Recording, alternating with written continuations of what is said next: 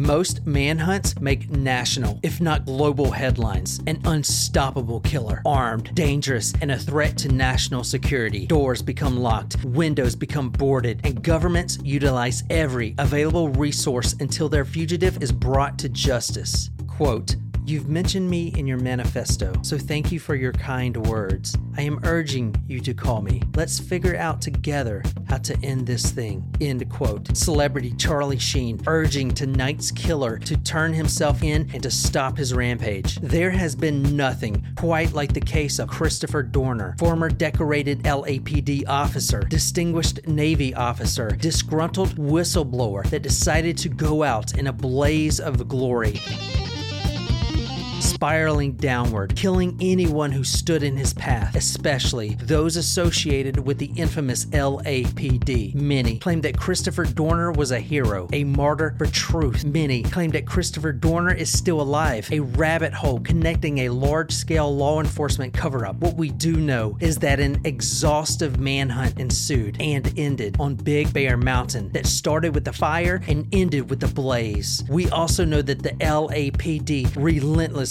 hunted this cop killer Christopher Dorner. Wanted, dead, or dead.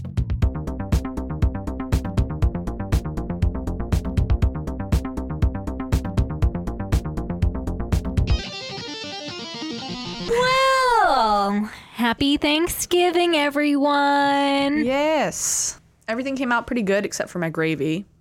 Oh, and you the gravy is your favorite part. And I think Oh, I think no. I think what happened was I I don't know how my dad usually brines the turkey. So I got a brine kit and I used that so it had a different flavor profile to it and I don't think I rinsed it off enough of the Because you felt like it was salty. That that's what happened to mom last year. She's like, I tried a brine for the first time and she said it came out way too salty. yeah, like the the bird was good. The, it was nice and moist and it was smoky because I did it on my grill. Yeah, yeah. on the charcoal grill, and um, that that was good. I had never done it on the charcoal grill before. Yeah. We usually you know use the grill at Yeah. home, but the propane, and so um, I was really upset about my my gravy because like it just affected the taste of it, and yeah. I I washed some of it off, but then I like put the seasoning back on because I was like, oh, this seasoning will be good on top of the turkey, not thinking this has been sitting in it for 24 hours. Right, so- right, right, right. But I mean, overall, I think it came out pretty good. I was pretty pleased with myself. We are doing YouTube right now, guys. So um, go to Talk Mur- or yeah, we always go to the wrong camera. Dang it. so go to get this um, right. YouTube.com and type in Talk Murder, and you can see this episode that we're filming right now, and you can follow along with us there. Also, I put all my sources, videos, and photos on talkmurder.com. So go there, you'll see this story uh, front and center there, and you can follow along that way. So either way, welcome. And we have a special observer with us tonight. My Yes. mom's here. So my stepmom is here. Nope. Huh? No, it's not stepmom. Oh, my mother-in-law is here. she's she's like, yeah, that's right. So Oh, too funny. would And you she- like to say something for the people listening? I am so excited. Oh, she's, she can't wait you. for the surprise shot. Yeah, she's so excited. well, we won't let you make you wait any longer. How's that? Yeah. Surprise shots, surprise shots. We don't know what they are because they're a surprise. Cheers. Cheers, Cheers. mom. Cheers. I don't think I've ever taken a shot with you in my life. There's a first for everything. Right. There you go. Down the hatch. Oh, Tequila. It was all the same. We all had the same shot. Oh. What was the t- what what what did what's the name of it? El Padrino. El Padrino tequila. So I got a couple emails in real quick. This is my plug. Nicole and I are doing a um, podcaster course for the new year. We're going to help people one on one launch their own podcast and or learn how to narrate ACX audible.com mm-hmm. books. Ooh. And there's a lot of money in that. Nicole's made quite a bit of money doing that. She has plenty of books out right now. Mm-hmm, mm-hmm. I've you can made- listen to my cool, soothing voice. I'm telling you, you should do a nighttime app. That's a great idea. I gotta we gotta look into that and see if we can offer that for the course too. What? like Calm app, you know, and they read stories. I mean, it's mostly celebrities, but I'm like a moderate low key celebrity by now, right? Yeah. So if you guys want to learn how to do that, it's great income. Uh, podcasting is really picking up as far as the advertisers they're paying more and more.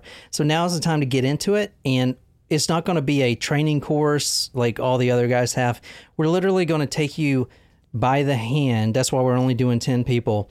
And we're going to walk you step by step and you're going to launch the perfect podcast that you're going to be mm-hmm. proud of. And at the end of the day, if you decide you don't want to do podcasting or eh, narration, that's fine. But as long as you have something that you're really proud of put out, that's all we care about. So go to propodcaster.com. I have a simple form there and you can fill out. Um, a couple good ideas came in from Annie, sent us a uh, really good idea. She wants to do a podcast. Ashley and Kate, I got you guys. I'm going to send you an email this week and we'll get started right away. So, and that is for podcasting and audible.com narrations. So we've done it all and we're going to help you do it too. And that's my plug. Anyway, I want to ask a question. Has anybody heard of Chris Dorner?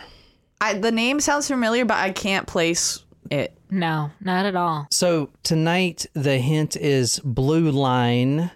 So We are tell us a drinking drink and the- then tell us where are we going and who are we killing. We are drinking the blue line, and it is um, vodka, triple sec, and some a couple drops of blue curacao. So like a margarita, but not with. It's with thoughts. It's really good. Did you make your mama one? No, Mm. she did not want it. I spilled on myself. It's okay. It's like you you got the blue only on the the navy, so it's perfect. Well, so Nicole, the hint is blue line, almost a thin blue line. The hint is blue line. Isn't that line. a police thing? Blue line is pol- blue line a police thing? well, I don't know, but where are we going and who are we killing tonight? I think we're going down south tonight. I think we're going to Alabama. Abalama. Al, yeah, Al, Alabama. I couldn't couldn't even repeat that. Um, and I think I think it's a police story, and I uh, um, I think this is a cop killer story. Ooh. Oh yeah, like the Rudolph story that we did in Chester. Was Chester, Massachusetts? Do you- Renee, do you remember the No, um? not what's that his name? Tim Rudolph, I think, that killed. uh Not the one who killed the cop. Oh, okay. But oh, I mean, uh, sorry, I mean a p- police officer who is a killer, like Oh, a okay. Joseph Police James officer. DeAngelo. Yeah, that was a good, good distinction. So an ex police officer that's a killer. that Or is current. a Okay. yeah, yeah, yeah, yeah. Um, I think we're going to Boston, and it's a subway. Like a restaurant, the one you used to work at? Oh, oh No. oh, like a T. You're Yeah, like the T. referencing the T. Yeah, Got Because it. you used to work at a subway. I did used to work at Subway. Yeah. and you it was my first job. you drove a PT Cruiser. I did. It was orange. I was An just orange convertible PT Cruiser. Was it convertible? It's no, it wasn't a convertible. Oh. It's it's funny that he remembers like these odd facts about me well, that that's had the, nothing the- to that's do. the two two things that I would ne- I would never date a girl that drives a PT Cruiser and or is a cosmetologist because they're all crazy. but- Besides you, so, but I'm not a cosmetologist. and or is what I Oh. said. But like But he it was your remembers grandma's those- car, right? It was. Yeah. And so your um, grandmother was crazy. Right. Uh, it's it's. I was gonna say it's funny. He remembers like those very unique facts about me, but he like doesn't remember my birthday. He, yes, I do. September twenty first, No. November second. He- just- see, the just thing stop. is, he does actually know it. yeah, Yeah. I do. July seventeenth. No, stop being a jerk. You know it. I know. I'm just messing with you. Tonight we're going to Sunday, February 3rd, 2013. Because no one listening now has heard the story, because no other podcast has covered the story, when you hear this, you should really think about why they haven't heard the story and why I haven't heard the story. Because Is it a conspiracy story? Kind of, yes, mm-hmm. but it was the one of the largest manhunts for this killer since 9/11, hmm. and nobody has heard of this case. Nobody. Hmm. Okay. Interesting. And the hint I gave you was Blue Line. Obviously, it's a police related story. We are going to California, and you had the LAPD, which, not to talk bad about any police, but they have a record. They have Rodney King, you know, and we're talking about some of that stuff in a minute. But So this is fairly. So you're saying this since is 2011. very recent. I mean, this is 2013. I do remember watching a one live manhunt, which was um, after the uh, Boston Marathon bombing. I remember Oh, watching that. I was a senior in That was- college. yeah. So even glued that- to the TV watching that shit, and I remember fi- them finding him in the boat. So how? m- Yeah, exactly. Tsarnaev? How So many? Yeah. eh, that, that's what's that's what you got to think about. The Boston Marathon bombers. Mm-hmm. They got so much attention. Everyone knows that, but you don't know about this guy, which is insane. That Was you he- do not know about Is this this guy. a, a local uh, homegrown terrorist? Oh, well, well, let's get into it right now. Okay. So what you're seeing now is from the LA Times, the 5th of February, 2013. So if you if you want to uh, read this, Niquiz, Questions an OC killing. Monica Kwan and Keith Lawrence, who had just announced their engagement, are found shot to death. Oh no. They met in college, two highly regarded basketball players who seemed to have the same winning touch on the court and off. That's sweet. Oh, it's like love and basketball. Yeah, I was just gonna say Yeah. that. What is it? Love and movie. basketball. I Yeah. don't know. I don't know that song or whatever. It's a movie, love and oh. basketball. I haven't seen that in a long time. yeah. This is from the LA Times, what you're looking at now from the 5th of February. Remember, I said we're going to the 3rd of February, so this is two days after. This article right here, they still do not know who killed this couple. I found this on YouTube and I'll embed this on talkmurder.com. This guy mapped out the entire murder spree. This the spree killer is what uh, Chris Dorner, who we're talking about tonight, he kills he he just kills and kills and kills. He's a spree killer. And he mapped out this entire But in a short period of time. in a very short period of time. So if you guys don't know, a, a spree killer is not like a serial killer. Spree killer is someone who kills initially and then just tries to kill as many people as he can because he knows the inevitable is going to happen. He's going to be in a police shootout or something, which is exactly what happened here. So think Andrew Cunanan, the guy that killed mm-hmm. Gianni Versace. You kill once, you know you're going to probably spend life in prison or to get the death penalty. Might as well kill as many people as you can. And that's why the manhunt was so intense because because someone that is in that mindset, I mean, they're going to kill children, they're going to kill women, they're anyone they see, they come in contact with, they're going to kill. Anyway, the video that you're seeing now is a guy on YouTube that mapped out the entire traveling of this killer, Chris Dorner. All right, so what you're looking at now is the travels of this spree killer. And while you're looking at this video, I'm going to talk a little bit about the victims. These are the first two victims. Monica Kwan was the assistant women's basketball coach at Cal State Fullerton. Keith Lawrence, her fiance, was a campus police officer at University of Southern California. Mm-hmm. Kwan graduated in 2002 Walnut High School. She had the most three pointers in a season in any game. She played at Long Beach and Concordia. She graduated in 2007. She has a master's degree and became a coach at Fullerton. Her father was in the LAPD and is a police chief at Cal Poly Pomona. What you're seeing now is where they were killed. This is in the parking lot. in the parking lot, but this is a raised structure. So think of a parking garage, and It's on the roof of the parking garage. exactly. So you go up the um The ramps. the the ramps exactly, and this guy on YouTube right here has mapped it out, so you can see the uh, the actual location. So this is the parking garage you're looking at right now. That's Monica and her fiance, and this is where they were killed. Right here, they were sitting in their car, and a hitman or somebody just came up and killed both of them point blank range, almost like the son of Sam coming up and pow pow with his 45 right in your right at Lovers Lane. This isn't Lovers Lane, but they were literally just sitting in the car. Hmm. You know, they were just sitting there. So if you see this photo right here, you can kind of see where the car was. It was in this parking spot mm-hmm. because you see this is water. That that's water they were using to they were using to spray off the blood. Okay. So you can see where they were, and this is a better image right here. They were in this parking spot. Got it. Someone had just pulled up and immediately pointed a gun in the car and killed both of them. As I said, Keith Lawrence, he was a campus police officer at USC. Not only that, Monica Kwan, her father is in the LAPD and is a chief, a police chief at Cal Poly Pomona. Mm-hmm. So this is a police a police focused killing. You guys Okay. understand that? Mm-hmm.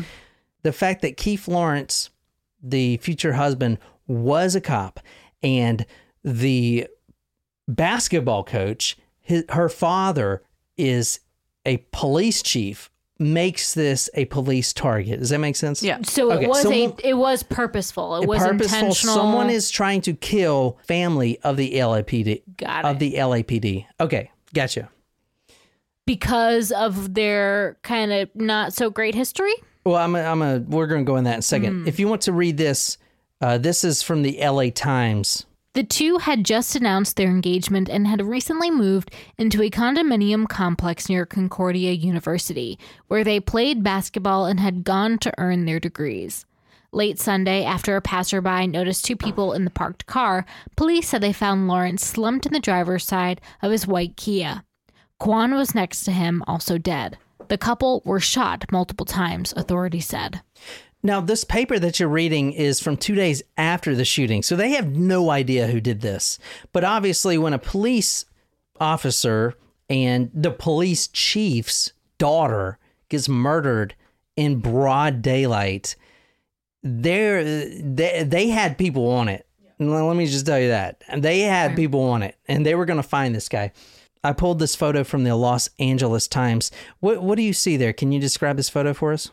Um, go ahead, Jen. He's cleaning up the crime scene with a brush, and there's broken glass. Exactly. So there's broken glass everywhere. So this guy, whoever killed him, just pulls up in this parking garage.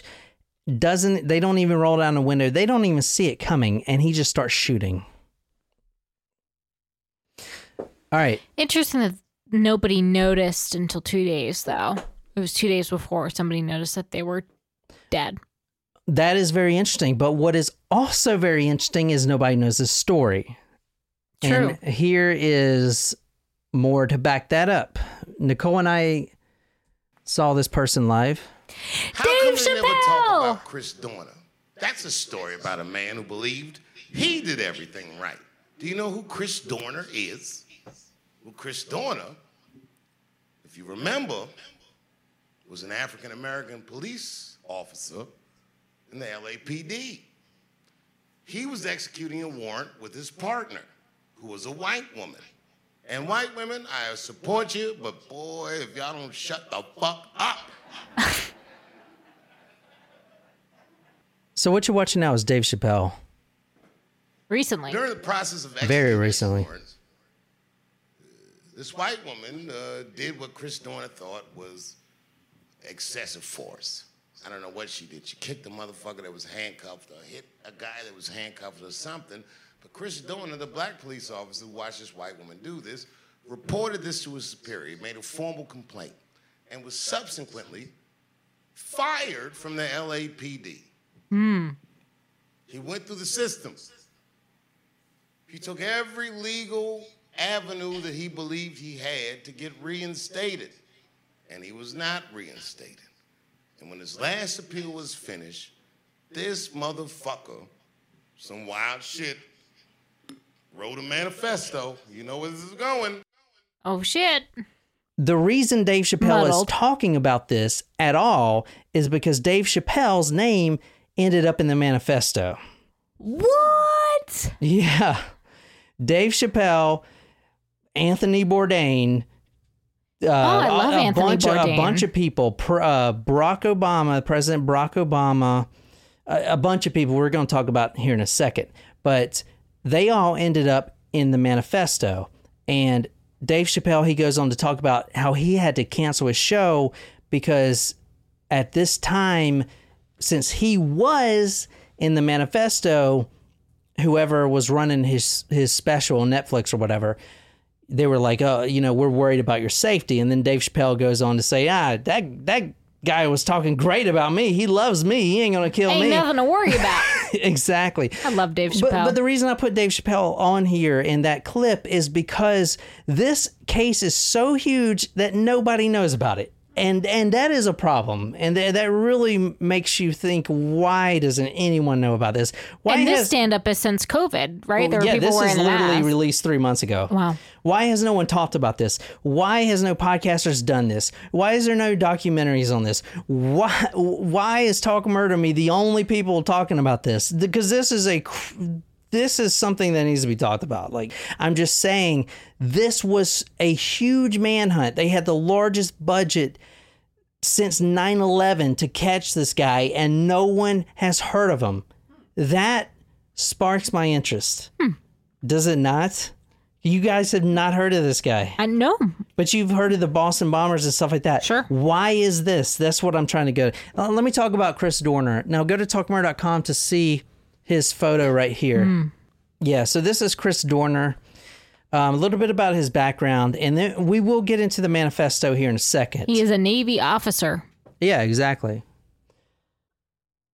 So, yeah, as Nicole pointed out, he is a Navy officer. Now, Chris Dorner was in the LAPD. As you see, he's in this blue uniform right there. Christopher Jordan Dorner, born June 4th, 1979. He was born in New York. He spent most of his childhood on the West Coast in Southern California counties like LA, Orange County, stuff like that. San he wa- Diego. Exactly. He was married previously, but divorced in 2007. Now, I did see in his manifesto, which I will put on talkmurder.com, I need to say when I talk about the manifesto, it's not he sat down at the computer and, and wrote a document on my manifesto, yada, yada, yada. You know what I'm saying? He didn't do Not that. like uh, who was it? Kaz- Kaczynski is that who Well, because yeah, so it's not a manifesto in that sense. It's him on Facebook after he killed Monica Kwan and her future husband that he vents and writes all this stuff through Facebook postings, which I'll show you. That becomes his manifesto. They basically compile all his okay. social posts So it was a series of posts. It wasn't just it's one a series one. of posts, yeah. And then they start a couple of days after the murder of Monica Kwan. They find his uh, post on Facebook, and now he's the prime suspect. And then they compile all the posts, and he is still posting. In fact, he actually called the father, chief, the chief police of Monica Kwan, on the phone a few hours after he killed her, and bragged about it Ooh. to her father. I don't know if he already knew about it yet, but he's just like, I just killed your daughter type of thing. So the reason I want to paint this guy as such a shithead, excuse my language, is because a lot of people idolize him. Hmm. They believe he's a hero. Interesting. And that really bugs me because I don't think people really have the information. And if you watch the rest of the Dave Chappelle, I don't believe Dave Chappelle has the information too because he doesn't say he's a hero, but you can tell he's almost siding with this guy. And that is not cool because there's a lot of innocent people that died mm. on this, you know, and he is not a hero. He's a coward. Interesting. I would have never guessed that the person on that screen is a killer. Exactly. Um, well, he, I mean, just looks happy. Yeah. Just, can you describe him for our, our uh, podcast listeners? Um, he's a bald guy, but he looks young, like maybe in his thirties in the picture. While he he's well, he doesn't look like he's aged today. He lo- just Yeah, looks he- like a just full, so full of life and happiness, and looks like he's a guy that you would want to be friends with. Um, I've served obviously overseas, naval officer, and then went to a police officer. He just like from a picture standpoint looks like the epitome of just a great guy. Yeah, and a great police officer Yeah. too, and and a great soldier. Which you there's when I was in the military, there are people like myself who, you know, yeah, I'm glad I'm in the military. I'm getting GI Bill, whatever. And then there's the super soldiers that live for it, you know. Mm-hmm. And Yeah. I, I wasn't like that, obviously, but they were. And he is one of those super soldiers. Like they know everything. They they advance in the ranks extremely quick quickly. You know, mm-hmm. it's their life Yep. you know so this is him and he is an african american guy he's pretty big he's really tall which is going to mm. be important here in a second Christopher Jordan Dorner, born June 4th, 1979, in New York, spent most of his childhood in Southern California, although I saw him moving from Utah to California, like all over the place he moved. He was married previously, but divorced in 2007, and this murder, the first murder, happened in 2013, February. He went to uh, JFK School in La Palma, California, Cypress High School, and, and he graduated in 1997. He majored in political science, minored in psychology. Hmm. He graduated from Southern Utah University in 2001. As far as his police career goes, he was a teenager when he made the decision that he wants to live in the blue uniform. He wants to be a police officer, and that's what he wants to do with his life.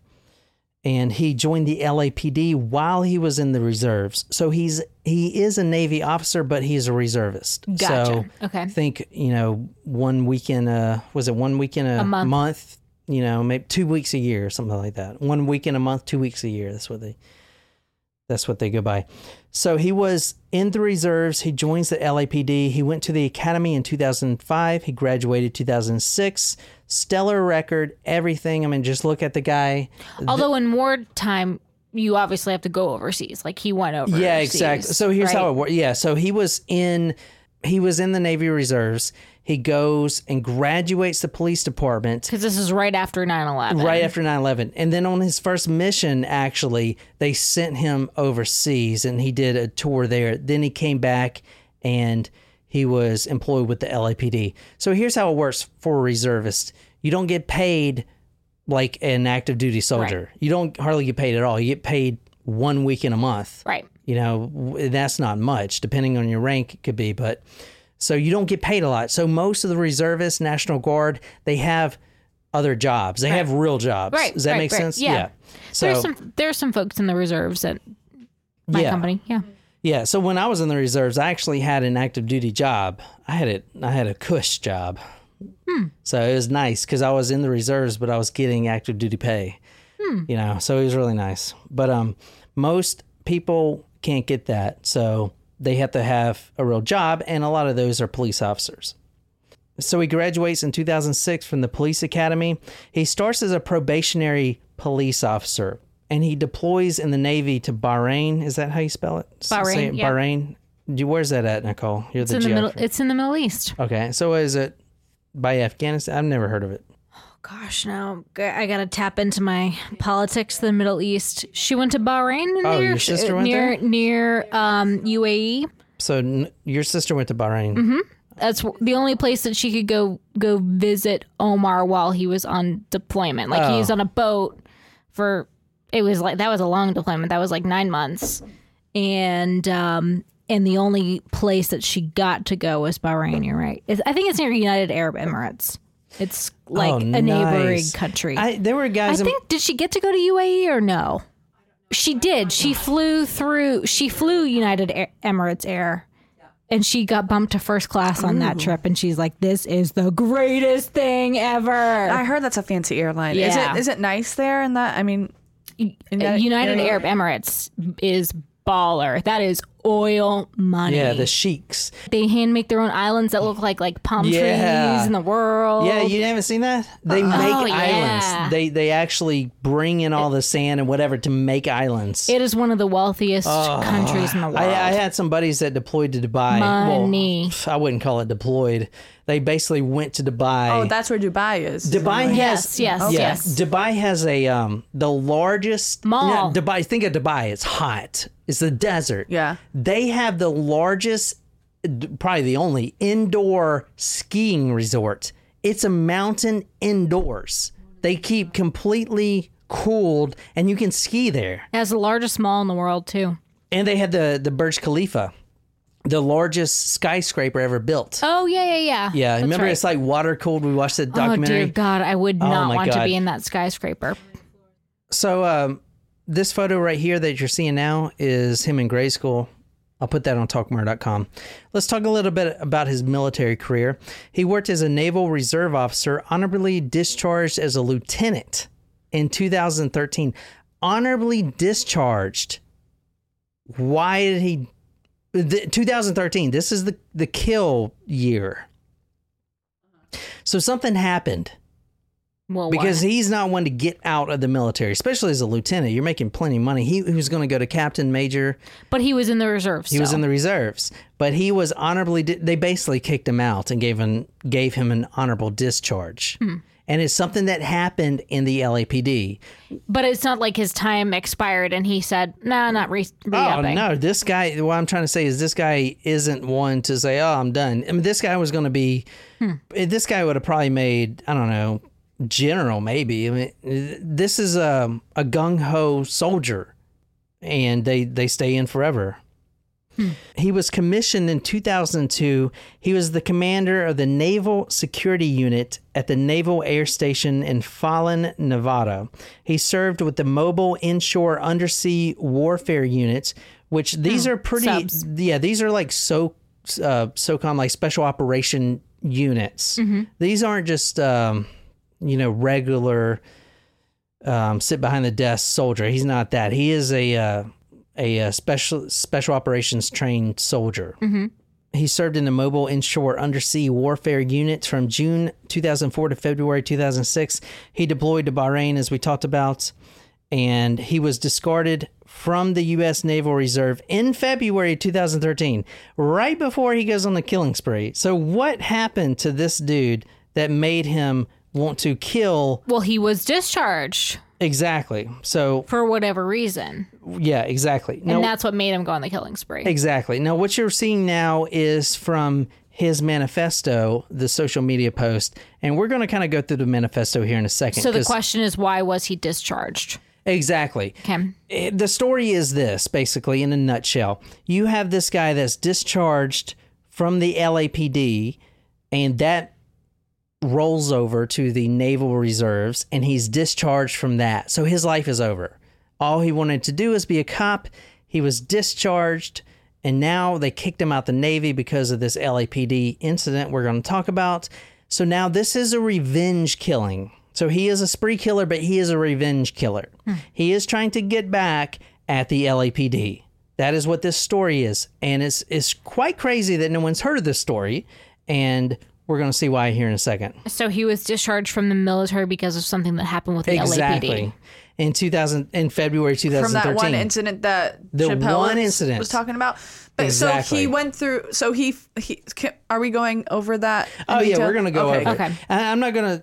You know, I didn't go into if it's true or not. You know, whatever, because that's not the focus here. And I didn't want to make this. um, This episode could be literally five episodes. It, it's so much stuff. But I wanted to give you a really good footing about this case. Can you read this, Nicole? This is from his manifesto.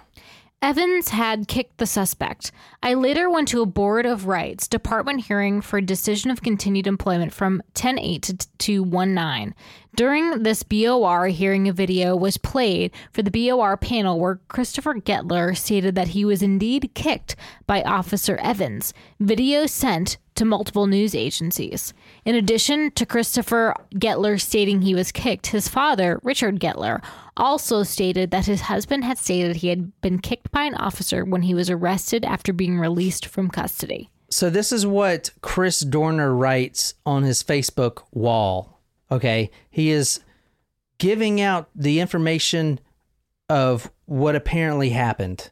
That's a long hearing too. Mm-hmm. Exactly. So basically, in a nutshell, he was working under this police officer, Teresa Evans, which you're going to hear about, and that's who Dave Chappelle was talking about. So they weren't necessarily like partners. She was his superior. exactly. But they were at the, the incident happened when he was with her. Yes. Okay. Training him. Okay. Basically, because he just got in the LAPD, his lifelong dream. Uh, right now, we're going to look at Chris Dorner's manifesto, his Facebook post, and we're going to kind of see exactly what happened in his words, and we're going to learn more about who this guy is. Because as you'll see here in a second, and there's video that I'm put on talkmurder.com that is uh, insane. There's police cam video because he kills more cops. Obviously, there's police cam video of that. We're gonna see why he's doing. Why does this dude want to kill all these cops so bad? His own people. His own people. He's trying to kill. So what you're seeing now, and so for you guys on YouTube, you could you you have a really good uh, view. So of this is the consolidated, like all of his posts. exactly, and, and I kind Wow, of wow, he wrote a lot. He, he wrote a lot, and this is 18 pages. This doesn't go into where they named Chappelle and all that stuff. So I was like, you know, what? He didn't even name Chappelle, but I did look up the extended manifesto and Chappelle. All these celebrities are in there. Um, Anthony Bourdain. He basically. It's a last will. I'm probably going to die, so I want to go out by saying, Dave Chappelle, I love your stuff. Anthony Bourdain. He, he even says, um, what's the guy that made The Hangover? um, Bradley Cooper. He says, Bradley Cooper, uh, it sucks that I'm not going to be able to see The Hangover 3. You can see all this that he wrote. He, he said that, and he knew he was going to die. This was a suicide mission. kind of weird. Kind of weird. And I really want to point out that this dude is not a hero. This dude is a coward. You do not kill innocent people. The reason I'm saying that is because so many people think he's a hero. It, it literally drives me insane. But I'm going to read a little bit of this from his manifesto. His manifesto is uh, racially, what should I say? Charged. Uh, charged. Yeah, good word. Racially charged. So I'm, I'm going to uh, run over it right quick. He says one incident he was riding in the back of a 12 passenger van and he was called the N word. He says he heard, quote, I heard Officer Magana call an in- individual a N word again. Now that I had confirmed it, I told Magana, another fellow police officer, not to use that word again. I reply, and he replied, quote, I'll say it when I want. Another officer, Officer Bordeaux, a friend of his, also stated that he would say the N word when he wanted. At that point, I jumped over my front passenger seat and two other officers where I placed my hands around Bordeaux's neck and squeezed. I stated to Bordeaux, Don't fucking say that. At that point, there were pushing and shoving, and we were separated by several other officers. What I should have done, now, this is going to point his character out. What I should have done was put a Winchester Ranger SXT 9mm 147 grain bullet in his skull and Officer Magana's skull. Wow. This is what people don't see. Quite the threat in Yeah. his Yes, manifesto. There. this manifesto goes in detail about the LAPD and their racial history. Rodney King. Um, there was another really good event, and and I wrote it down, but I um, have to look it up. That uh, there were ri- riots, riots, all that stuff, and in 1972. when I was reading this- I want to say, or 1990. Um, Yeah. might be in my short opinion, are there police officers that are racist? Hell yeah. absolutely. Uh, does that mean all, all police officers are racist? Not, No. not even close.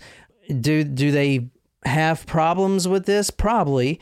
Does that warrant you killing a basketball coach, the daughter of a police chief that's about to get married and have a happy life? Does that warrant you killing other police officers? That one of them you'll see had a 10 year old son that will never see his father again? No, that makes you a coward. That doesn't make you a hero. That makes you a coward. Mm-hmm. I just want to say that now because a lot of people think he's a hero and it drives me insane. They think that and it's because they don't have this information like that. So the officers that he killed, um, were were they known to have been um racist? No, They were just ra- were they they random? were. So he is a spree killer. He is randomly killing any. If you're driving a police car, he's shooting at you. So he's not even targeting the people who supposedly said those things. Exactly. things. But in this manifesto, as you'll see, he specifically points out people to target. And he says that, quote, you are a high value target. And as you're about to see right now, we're going through the manifesto. Um, he talks about how he was in elementary school and he was called an N word and he used a little bit of violence and he got in trouble for that.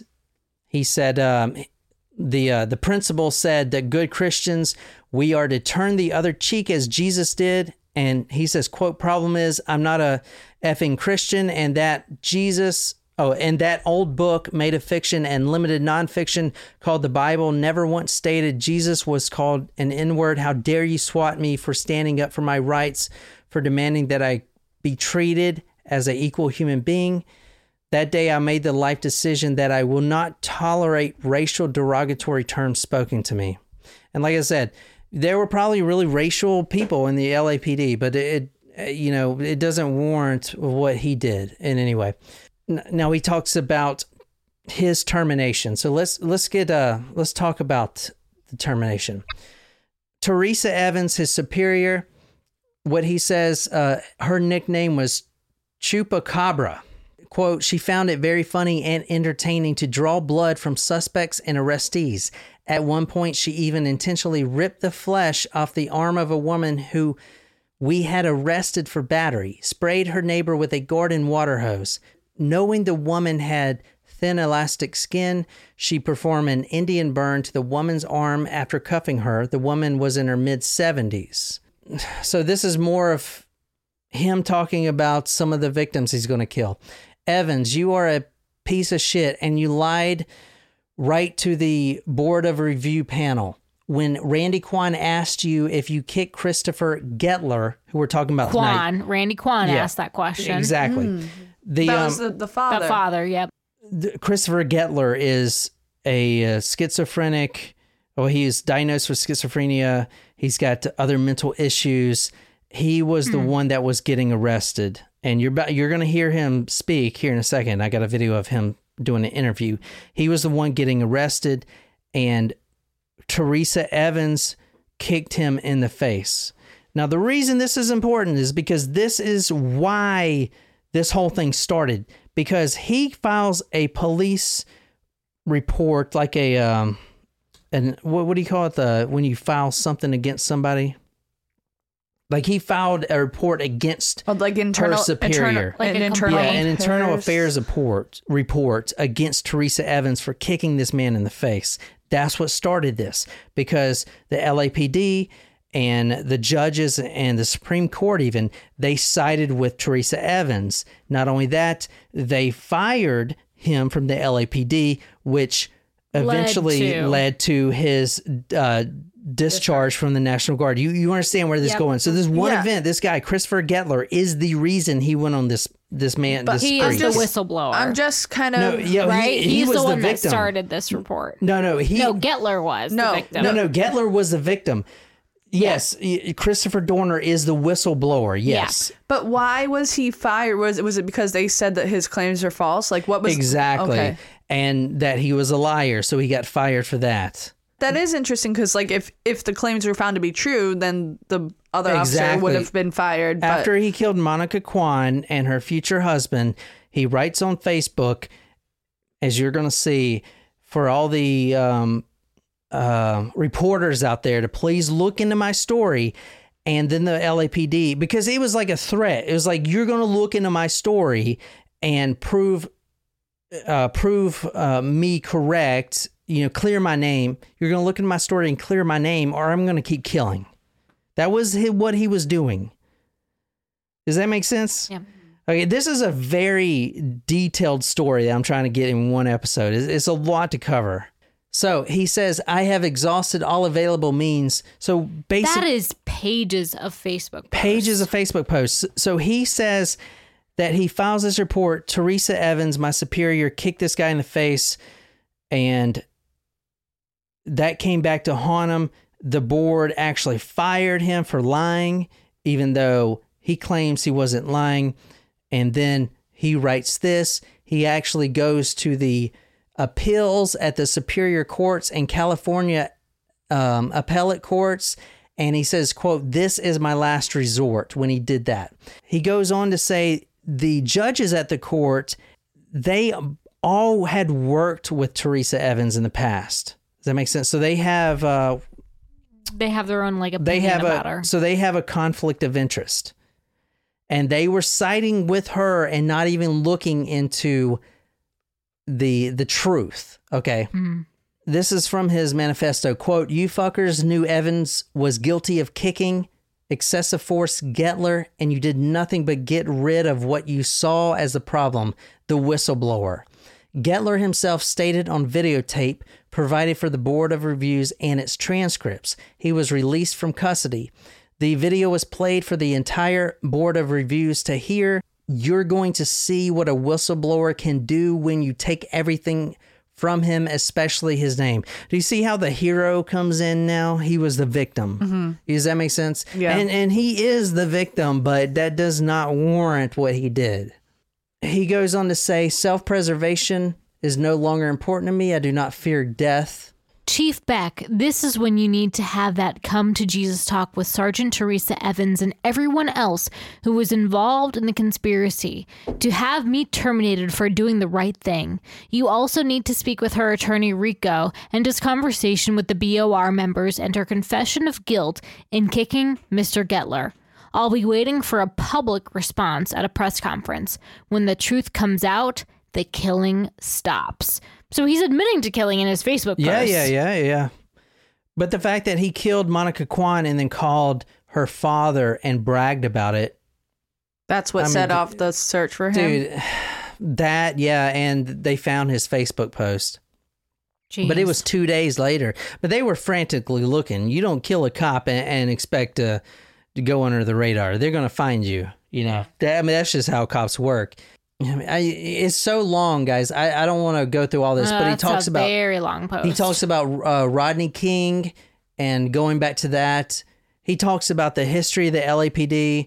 Um, some of the stuff is really crazy. He talks about the LAPD seeing people as purchases. If you want to read this, this is kind of crazy, and and this goes into the the theory that maybe the LAPD is covering up because I mean, hell, you know who who is which- Christopher Dorner? Which Have you heard want, of him? Which one do you want me to read? When your family members die, they just see you as extra overtime at a crime and at a perimeter.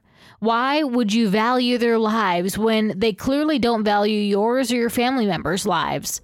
I've heard many officers who state they see dead victims as ATVs, wave runners, RVs, and new clothes for their kids. So he's saying. So what he's saying is the um. He talks about the LAPD officers. They'll go to a brutal crime scene. They'll take pictures with their cell phone, and at the end of the night, they'll compare them, seeing, you know, who's got the most graphic one. They see victims as wave runners and ATVs, basically more overtime. Right. That's what he's talking about, Yeah. overtime, and that's what he's saying. And, and you know, I don't deny it. I mean, I'm, I I don't know for sure if this is the case, but this goes into the theory of maybe the LAPD is covering all this up because they don't want people to know their officers think of, you know, murdered victims as ATVs and wave runners. Uh, if you want to go ahead and read this. They take photos of your loved ones' recently deceased bodies with their cell phones and play a game of who has the most graphic dead body of the night with officers from other divisions. This isn't just the 20 something year old officers, this is the 50 year old officers with significant time on the job as well who participate. And he talks about going, he's going to utilize everything. Suppressing the truth will leave deadly consequences for you and your family. I will utilize ISR on your home and workplace. I will utilize, utilize OS INT, which INT is intelligence. I don't know what OS is. I guess operating system intelligence. IMNT um, into this, like I said, INT is intelligence. It's amazing what's on Nipper, which is like a secure messaging system for law enforcement. Human human intelligence will be utilized to collect personal schedules of targets of tar. He's he makes a target list. You know what I'm saying? Like this is what he's saying on Facebook. He's gonna go kill all these people. He says, uh, Quan Anderson Evans and board of review members look at your wives, husbands, and surviving children directly in the face and tell them the truth as to why your children are dead. Your children. He's going to kill your children. And people think this guy's a hero. He says, I've scored high in all my rifle qualifications. I mean, he's just, dude, this guy is. Wow. Exactly. And then he mentions all the celebrities that he likes Jesus before he's going to die. It's, it's insane that you haven't heard of this. And it's, that's that's, a- the problem That's with me. quite man. the exhausting manifesto, though. You will now live the life of the prey, it says. That's crazy. Is this not the craziest thing? This happened 2013. I don't know. Nobody's heard about this, which makes me think there is a cover up. You know what I'm saying? There, there might be, but I mean, they don't want the po- the police to look bad. I and get it, but you you try to cover it up, then people like me are like, well, why are you covering it up? All right, this is the actual guy. Um, his interview. Gettler. The 8th, Yeah. 2008, Monday. It is approximately uh, 11:46 hours, and uh, being uh, interviewed and tape recorded with his permission is Christopher Gettler. Is that correct? Correct, Chris? Yeah. Okay. Now, I want to ask you about the uh, the uh, police contact that you had with the uh, at the DoubleTree Hotel. Do you remember that? Yeah. Okay. Do you remember being uh, taken into custody by uh, the So police? he's mentally ill. You can kind of Do you tell he's remember, uh, he's you know whether, not uh, all there there. was a struggle. And um, at, at during that struggle, uh, were you kicked in the face? Mm-hmm. You have to say yes or no. Yes. Okay. And do you remember uh, how many times you were kicked in the face? Once. Okay. And do you remember where you were kicked in the face? Um, uh, right here. Okay. And uh, do you remember who kicked you in the face? Um, an officer Do you remember what, what sex? Was it a male or female? Was a female. And do you remember whether they were white or black? Um, they were black or almost black, I think. You see that? White. They were almost black. Do you remember whether the So um, Dave Chappelle said she was had, uh, light color Caucasian. hair or dark hair? She had darker hair. Was, um, her hair was not. her hair was just was a light, a lighter shade, darker. Okay, but do you do you remember being kicked? Yeah, Okay, and how many times? once. Okay, and where? Um, this side, I think. Yeah, this side. Okay, excellent. I'm going to uh, uh, stop the tape. That guy has no idea, but he is the reason. Not the reason. and It's not like he did this on purpose, but the reason that um, you know Chris Dorner decides to go spree kill all these people. Crazy, right? Crazy. That one incident. Uh, one of the things Chris Dorner says is, "I'm not an aspiring rapper. I'm not a gang member. I'm not a dope dealer. I don't have baby multiple baby mamas. I'm an American by choice. I am a son and brother, a military service member. I am a man who has lost complete faith in the system when the system betrayed, slandered, and libeled me. Yada yada yada. So think- these, are, yeah, think go it's ahead. interesting. Sorry, on the the left where he kind of details the incident. Um, he says that that that Gettler was kicked three times. The victim said he was only kicked once.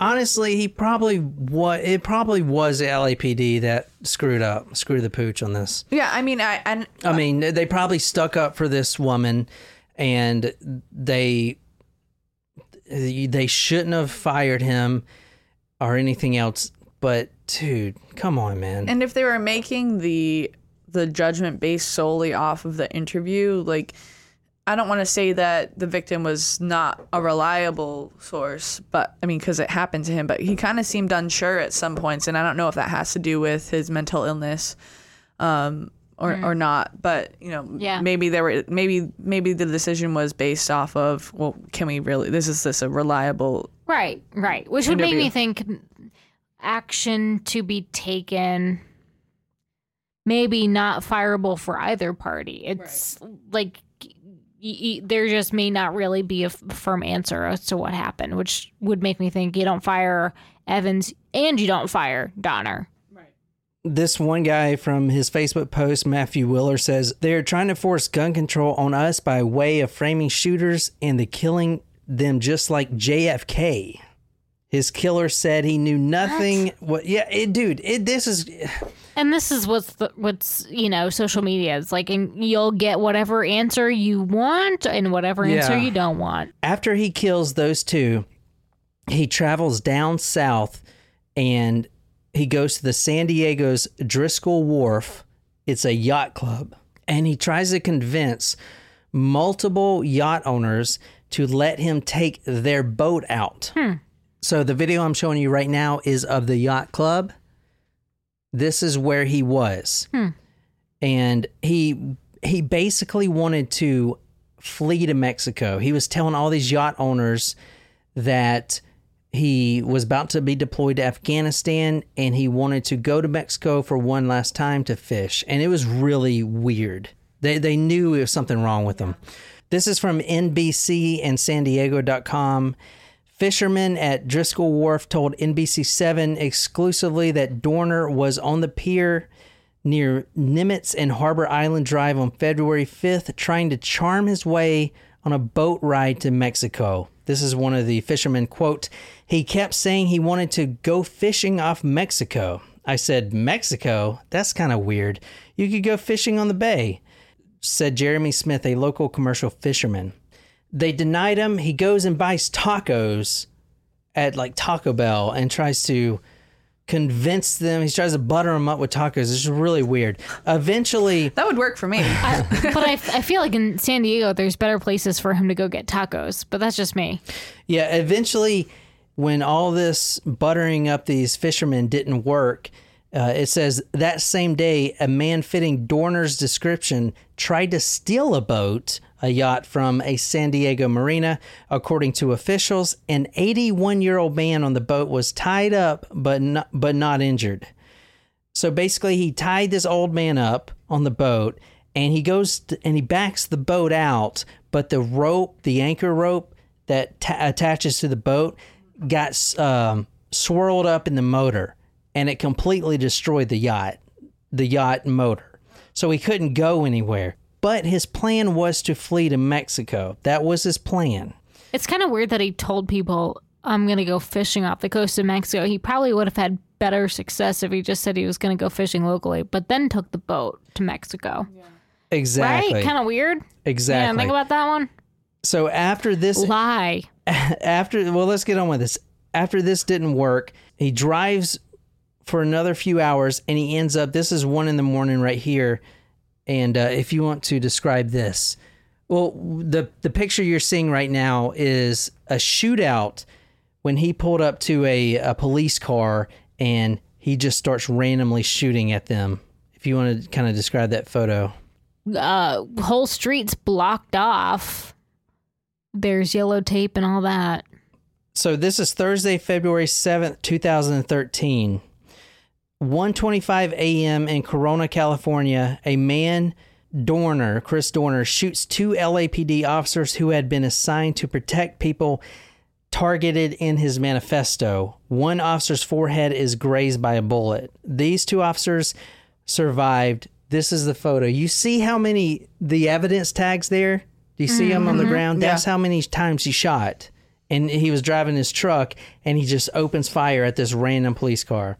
Now let's go a few hours after this. After they get shot up, this is what happens. And I'll put this on talkmurder.com. This is a police dash camera of one of the officers. The driving officer was killed instantly.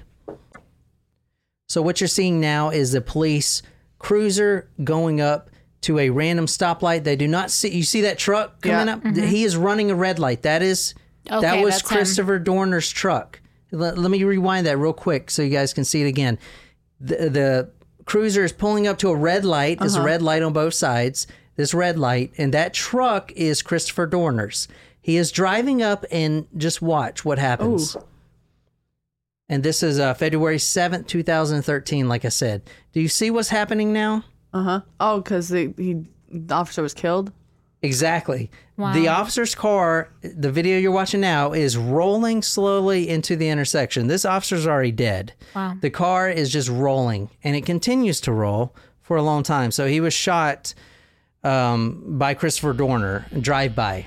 Caker 503 control all units, speed info, reference to 1199 for LAPD. Everyone's already en route. It occurred at the 15 freeway Magnolia, the 187 suspect from Irvine Break. So what you're hearing now is The suspect vehicle is still outstanding. It's a black Nissan Titan 7 X-ray 03191. It was last seen eastbound Magnolia towards Home Gardens. Corona got the call at 0124 hours. Break. 1199. We're on Nag. this is the taxi driver you're hearing now. Multiple times. a random taxi driver pulls gets into the police car and gets on the radio. That's what you're listening to now. Wow. So Christopher Dorner, drive by random cop, had no idea who the cops were, killed him right there. Okay, Uh, one of them, one of the police officers uh, died right there instantly, and that's why his car rolled into the thing. Now, what you're seeing now is the slain police officer. He is the one on the right. The other one got shot, but he survived. So the one on the right, his name is Michael Crain. He was a 34 year old former Marine, and he had two tours in in Kuwait. So he died February 7th, like I said, around 2 a.m. And I'll put that uh, dash cam video on talkmurder.com. It's very eerie to see because the cop is sitting there at the red light, and then all of a sudden it just rolls slowly into the intersection, and you you know he's already dead. So, but the uh, the man on the right, Michael Crain, was killed, 34 years old, had a family and everything. He's dead. If you want to read this, this is from the L.A. Times. On Wednesday, Officer Crain was buried with full honors. His 10 year old son, Ian, joined officers carrying his father's casket. Yeah. So anyone out there that says this guy's a hero, Yeah. you can screw off because he's not. He's a coward. Now l- let me kind of change the light. This is kind of the uh, the police chief says this is tension, intense tension. This is after the murder of of Officer Crain. What, what do you see here? Can you describe this? That's a lot of bullet holes. That's his. They got him right. They got they they killed him right there. I meant how many Oh, bullet oh holes so did you see that? that's uh, what uh, Dorner's car. This is a few hours later after that incident with him shooting the there, police There's got to be, what, 20 bullets in that car? at Oh, more than that. Look at the right side too. There's 20 just on that Three, right four, side. six, There's probably well, I think I saw his yeah, 30 um, something. I think it was like a hundred and Oh, wow. twenty something bullets. It was like ridiculous. But was he in the car? No, he was not in the car. Hmm. this is this is ridiculous right here. This is from the police report. The actual police report about this incident. So the picture you're seeing now is a blue Nissan Tacoma. Okay. Yep. The one you saw in the video wasn't blue, it was black. Right. He was driving a black Tacoma. Oh, did they shoot the wrong car? This is a blue Tacoma. This isn't even his car. This isn't even close to his truck. They shot the wrong car? if you want to read this. Oh. At approximately 5:10 a.m., Margie Carranza and her mother, Emma Hernandez, were delivering newspapers in Torrance. Carranza was driving a blue four-door 2007 Tacoma pickup truck with license plate 8D68341. The rear windshield, rear driver's side, and rear passenger side windows of the truck were tinted. Hernandez was in the middle rear seat, handing newspapers to Carranza, who threw them out of the front driver's side window of the vehicle towards subscribers' residences. This really pissed me off. Let me go back to the picture. Look at all that. Look at all that. Those bullets. It's not the right car. no, it's not. Did they die? No, the, luckily, um, the driver, which you're going to, the 71 year old, I believe, was shot twice in the back. This is going to piss you off They right are here. lucky. This is not even Chris Dorner, not even close, not even the same. It's a truck, yeah. It is a truck. They got the truck right. These guys, these two uh, ladies, Hispanic ladies, were delivering newspapers. They had their lights off because I guess that's what newspaper delivery people do. They don't want to shine the lights in your bedroom, and you know they're out at four in the morning. Right. So these cops pull up behind this truck and immediately start shooting. I have never seen that in police protocol, ever. That is literally ridiculous. Yeah, that's bad. And that might be one of the reasons they want to cover this thing up because that is kind of stupid. That is Yeah. literally comical. And luckily she didn't die, but holy Jesus Christ. All right. If you if you want to read this, this is um the, the a little bit about the settlement that uh, the attorney talks about. But Glenn Jonas, the woman's attorney, said that they are still without a truck. After they shot my clients, this broken promise of a truck donation and the nonsense that follows is a slap in the face, he said. Jonas said the women were first offered a used truck, then a non four wheel drive Ford to replace their four wheel drive Toyota. The women had to agree not to sell it for a year. His clients agree- agreed to that truck, he said. But the dealership and the LAPD officials said the truck would be considered a prize for tax purposes, Jonas said. Essentially, they'd have to pay taxes like they won it on a game show. That's ridiculous. Dude, do you want to not look bad, LAPD? Look at this truck one more time. Look what they did to this truck. They shot this woman twice in the back. She's 71 years old, and they try to screw her up. They don't even want to buy her the, a, a new truck. You should buy that woman a freaking Ferrari. Yeah, they, they should they What should the replace fuck? the truck, give her a cash Holy settlement, pay shit. for all of her medical Yep, bills yep. for the rest of her life. Yep. Oh my lord in Christ. Okay, if you want to read this, this is more about the uh As Carranza approached the intersection of Red Beam and Delane Street, she heard a large number of gunshots coming from behind her. Carranza stopped her car due to the shots being fired. Gunshots began to strike her truck. She screamed out and tried to yell that she was working. She felt the tires of the car explode and glass passed by her face. Carranza was in a panic. Hernandez told her, Don't be afraid. don't be afraid. Look at all these bullet holes. Easier said than done in Yeah. that. She I mean, shot they're- they're twice in the back. Don't be afraid. Why are you freaking out? because you shot me twice in the back. You, you riddled my car with bullet holes. Holy hell. the, a, an article from CNN 2016 no charges were filed against any of the police officers. This does not look good for them. Still doesn't make what the guy did right. No, no, no. I, I'm not trying to. th- I mean, this is just part of the story. Like, I got to say this. These guys should lose their badges. Come on, man. Like Who for real, that? Yeah. dude. That's not even cool. And this kind of reminded me. Um, this is uh, they actually filmed an interview with this guy, and uh, The one who shot? Who did Yeah. the shooting? so and he talks about it right here. Oh, my God, Stop. I'd like you to accompany me to a gun range. You mean drive you there and wait outside, far away from the guns? I spent eight years in the public affairs office, so my tactical skills are a little rusty. I need some pointers. Sir, I haven't fired a weapon since the incident. The mannequin incident. I'm familiar.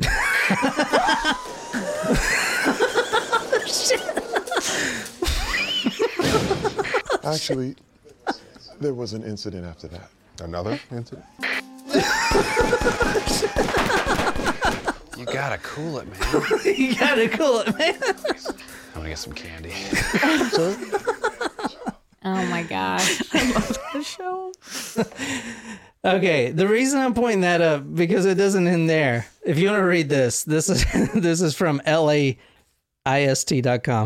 Torrance surfer shot at during Dorner manhunt to receive one point eight oh million dollars. This is also not his truck. That's a Honda. they said he was driving a Nissan, the first one was a Toyota. This the is other not one was a his Toyota. truck. That's a Honda. This is a surfer that is on the way to surf some waves and he gets rammed by a police car and randomly shot at. That's awful. Dude, Shame on them. It makes him look like total shit. well, it makes man. it look like I get it. There's a there's there's a guy killing cops and, and whatever, but dude, you just shot a 71 year old woman that you didn't even see. You just started opening fire on a random car, dude. Come on, and you and there's no charges filed on either. so, and, and I'm not trying it to. doesn't help his the his you know the case. This at yeah, was- no, it doesn't. Especially when the when the whole thing started by someone trying to police brutality. yeah. When you try to Yeah, file a it- report about wrongdoings in the, by the police department. Well, department. here's here's what this means, and this is the reason why you don't hear about this case. I'm going to just go go ahead and open this can of worms now, and I'm going to change my ad- address and phone number. the The reason you don't hear about this case is because why did they shoot this woman's truck thinking it was him? Why did they try to shoot this surfer? Because there is something to hide, and they didn't want to bring him in. They didn't want to bring him in for Alive. questioning. They wanted to kill him. Look, go back and look at this car, this truck. Yeah, Do you like think you the shoot that many times to bring a suspect in? No, you want to kill him. They want to silence him. Does that make sense? There's no doubt about that. You don't randomly shoot a car, ram into a car with a surfer in it, not wanting to kill him. You wanted to kill this guy. Okay?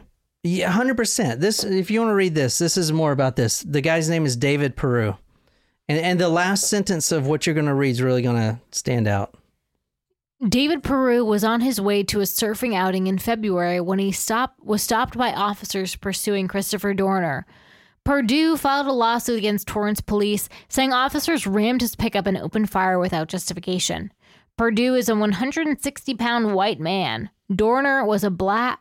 Dorner was black and weighed 270 pounds. D- does the LAPD want you to bring Chris Dorner in alive after this? No, they want to kill him, and you'll Right. see they do kill him in in a crazy way.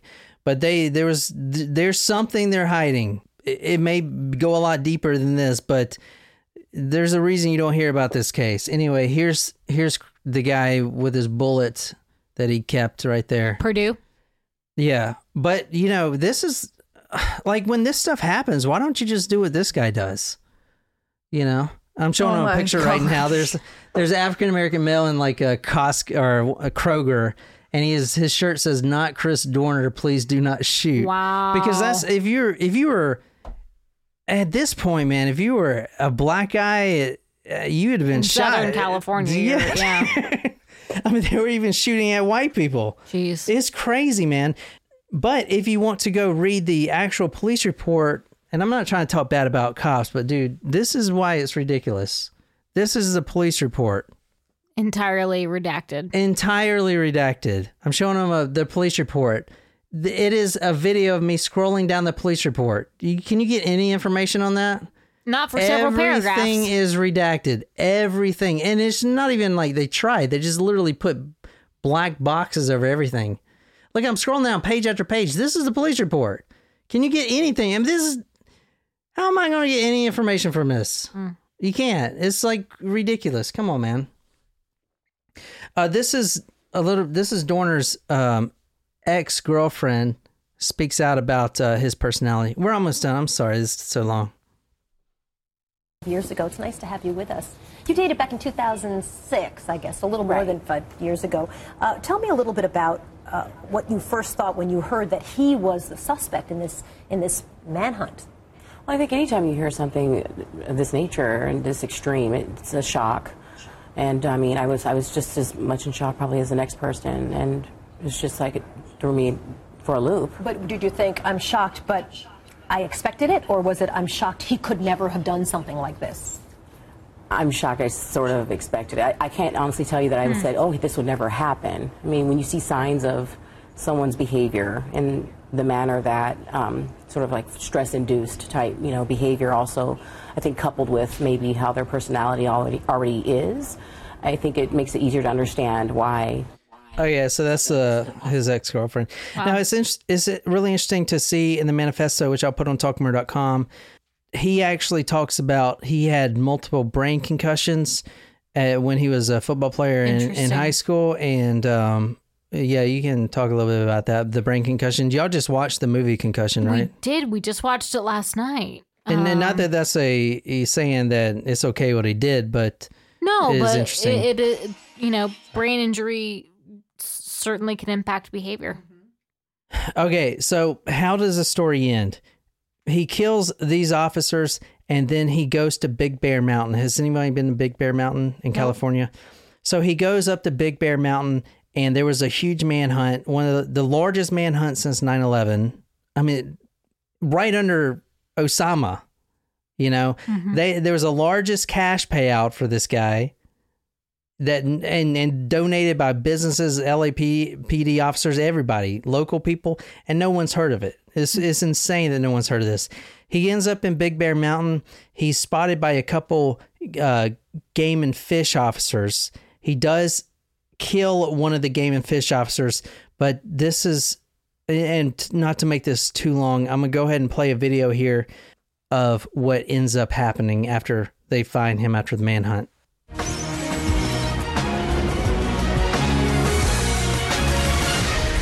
This from CNN.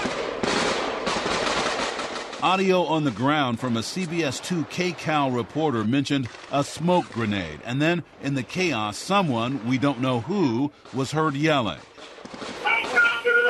It says burn that Fuck her Real-time down. police That's audio what one of the police transmissions at said. Big Bear Lake were preserved. This is the cabin and the that he second was guessing in. started immediately. Though we don't know how the fire started, to the untrained ear, after authorities concluded they had someone in this cabin in the woods, it sounded to some like they could have intentionally set fire to it to try to smoke out the suspect. We're going to go forward with the plan with the with the burner. They're talking about burning the cabin down. It's About 23 right there on minutes police later, radio. an early reference to burners being deployed. Control 61 Lincoln, seven burners deployed, and we have a fire. Copy, seven burners deployed and we have a fire. A former U.S. Marshal and ex in Big Bear Mountain, he was tracked to a cabin, and this is not in police protocol either. You don't burn a cabin down with the suspect in it. That's not what you do. But you clearly hear it on police radio that that happened. Does that make sense? Oh yeah, that is crystal they clear. They burned him to the ground inside that cabin. Does that make sense? Mm-hmm. And you've never right. heard of this case. that ain't that ain't right. Doesn't make what Dorner did right at all. But what No, how, what I'm they did to apprehend this person was absolutely not. Yeah, I want to know what everyone thinks about this case. I know I didn't dive way deep in it because I don't want to make this seven episodes, but why has no one heard of this case? Why has they why have the LAPD got no kickback from burning down a cabin when they clearly did and killed someone innocent?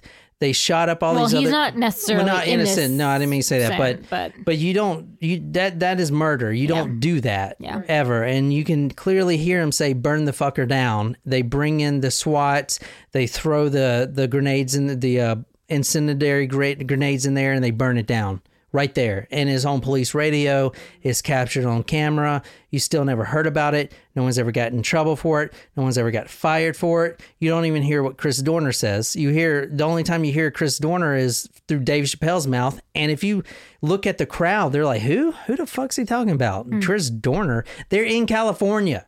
They So, don't know who that is. When they when they lit when they lit the cabin on, they they did it in such a way that there was no chance of him being able to escape.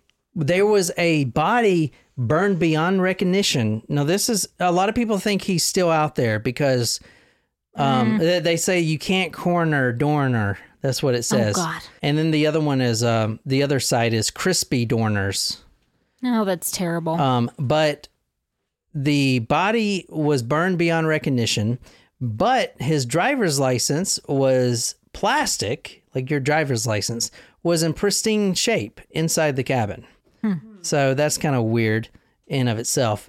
But the main reason, the main thing is they burned down a cabin with the suspect in it, yeah. and that that ain't right. No. So I mean, a lot of people think that they're trying to cover it up, and it does look like they're trying to cover it up. There's no doubt about it. I mean, the way they shot that one truck and everything else. I mean, I don't know. What do you guys think? They're trying to take it into their own hands, and that's not the job of the police. Uh, the job is to bring somebody into custody, cu- custody, uh, and you're innocent until you're proven guilty. Stand trial that jur- in front of a jury of your peers. It's the whole legal system. Like just well, because the, le- it- the legal system doesn't work. You know that. But the, here's the here's the problem. that I'm doesn't to- mean that it's up it to the police to, to then go put it into their own hands. What- It's the exact opposite of what what I, our I know, system I know, is supposed to be. I, I know. What what I'm trying to say is most likely Chris Dorner filed the report correctly. And he filed the report because that really did happen. No one denies that. Even the board of review said that probably did happen, but I can't go against, you know, Teresa Evans. They that is proven.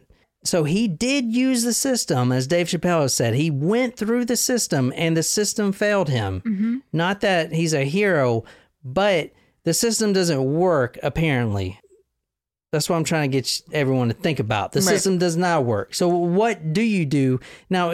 Should you go out and you go go on this killing spree? Absolutely not. You should should never kill innocent people. And like the people that were in the cabin, the elderly couple, he didn't harm them.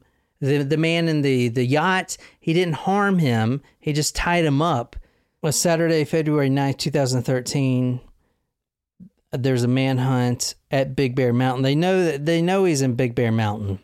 And uh, Sunday, February 10th, they start searching Big Bear Mountain. Let's see, going to Tuesday, February 12th, he steals a vehicle from a cabin owner and he doesn't hurt them at all. But uh, two state wildlife officers, this is 12:45 p.m. Two state wildlife officers see a man resembling Dorner driving down Highway 38. A pursuit begins. Gunfire is exchanged. The pursuit quickly leads to a cabin in a collection of mountain rental homes of incorporated whatever. Um, some 500 rounds of gunfire have been exchanged, and one sheriff's deputy is killed and another is injured, and that's where the standoff begins. And I'm reading this from NBC Los Angeles. They shoot tear gas into the cabin, they knock down the walls of the cabin, and then they throw in some sort of incendiary devices and they burn it down. So, number of victims four. So, the two, Monica couple. Quan, and then her future husband, the random cop that was driving, which you saw the dash cam video, and he shot a couple other cops, but they survived. And then that one wildlife and game officer that uh, was on Big Bear Mountain, they spotted him. The chase ensued. They, you know, chased him to the cabin. As soon as they walk across the street, then the the guy gets shot and he's dead. And actually, you can see the guy that did the YouTube video. You can see the blood still on the pavement. It's kind of creepy, but um, yeah. So that's the Chris Dorner story. It's an insane story. It was extremely hard to research, and I'm sorry if it didn't flow very well. It was really hard to research. It was a lot to that story, a lot. And I know I didn't hardly cover half of it, but No, it was really anything, anything you want to say? No, Yeah. I'm curious what the rest of the Dave Chappelle skit was. Other than that, Oh, we can watch it. I mean, he he just basically breezes over it because you know he talks about he was a he was mentioned in the manifesto, and I'll put the manifesto on talkmurder.com. But a lot of a lot of celebrities were mentioned in the manifesto, like a lot. I think Ellen DeGeneres was mentioned. It was crazy. It was like, I, and he told Bradley Cooper, "I'm it sucks, man. I'm not gonna be able to see Hangover 3. It's like, dude, what? It's just insane, Weird. man. It's insane.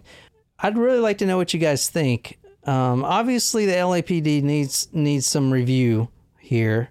Obviously, um, obviously that does not uh, give anyone a warrant to kill anybody, especially innocent people.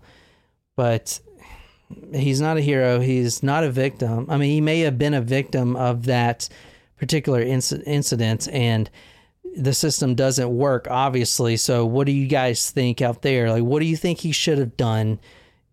You know, he lost his his uh he lost his military career, he lost his police officer career. His life was ruined, yes, but what do you think a better option was? Any option that would have had a successful outcome for him instead of doing what he did to clear his name. I would love to hear you guys' thoughts about it. You can put it on the YouTube video if you're watching the YouTube um, channel or whatever, and uh, we, you can talk to us there.